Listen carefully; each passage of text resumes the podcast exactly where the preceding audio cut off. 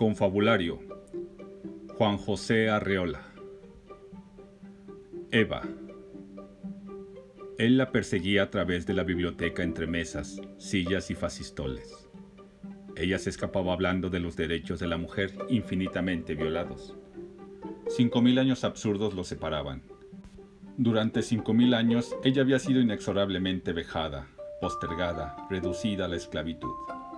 Él trataba de justificarse por medio de una rápida y fragmentaria alabanza personal, dicha con frases entrecortadas y trémulos ademanes.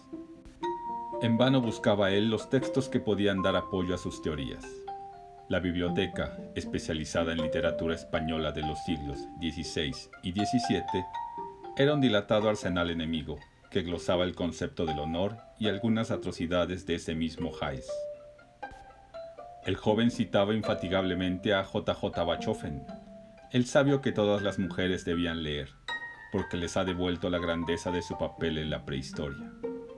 Si sus libros estuvieran a mano, él habría puesto a la muchacha ante el cuadro de aquella civilización oscura, regida por la mujer, cuando la tierra tenía en todas partes una recóndita humedad de entraña y el hombre trataba de alzarse de ella en palafitos pero a la muchacha todas estas cosas la dejaban fría.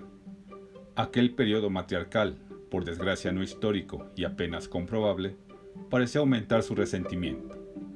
Se escapaba siempre de anaquel en anaquel, subía a veces a las escalerillas y abrumaba al joven bajo una lluvia de denuestos. Afortunadamente, en la derrota, algo acudió en auxilio del joven. Se acordó de pronto de Heinz Wolf, su voz adquirió citando a este autor un nuevo y poderoso acento.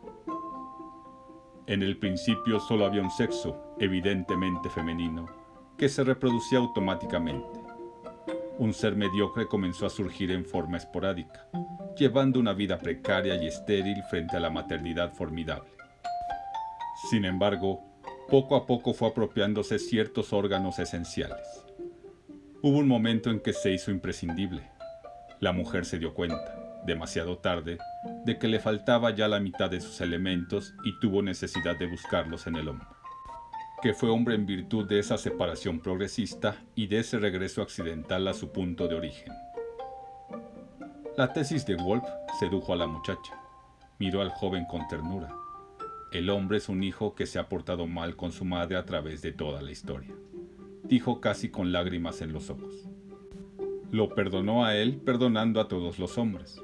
Su mirada perdió resplandores, bajo los ojos como una Madonna.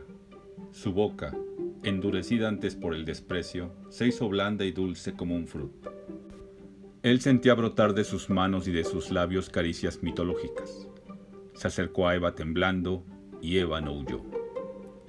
Y allí en la biblioteca, en aquel escenario complicado y negativo, al pie de los volúmenes de conceptuosa literatura, se inició el episodio milenario a semejanza de la vida de los palafitos.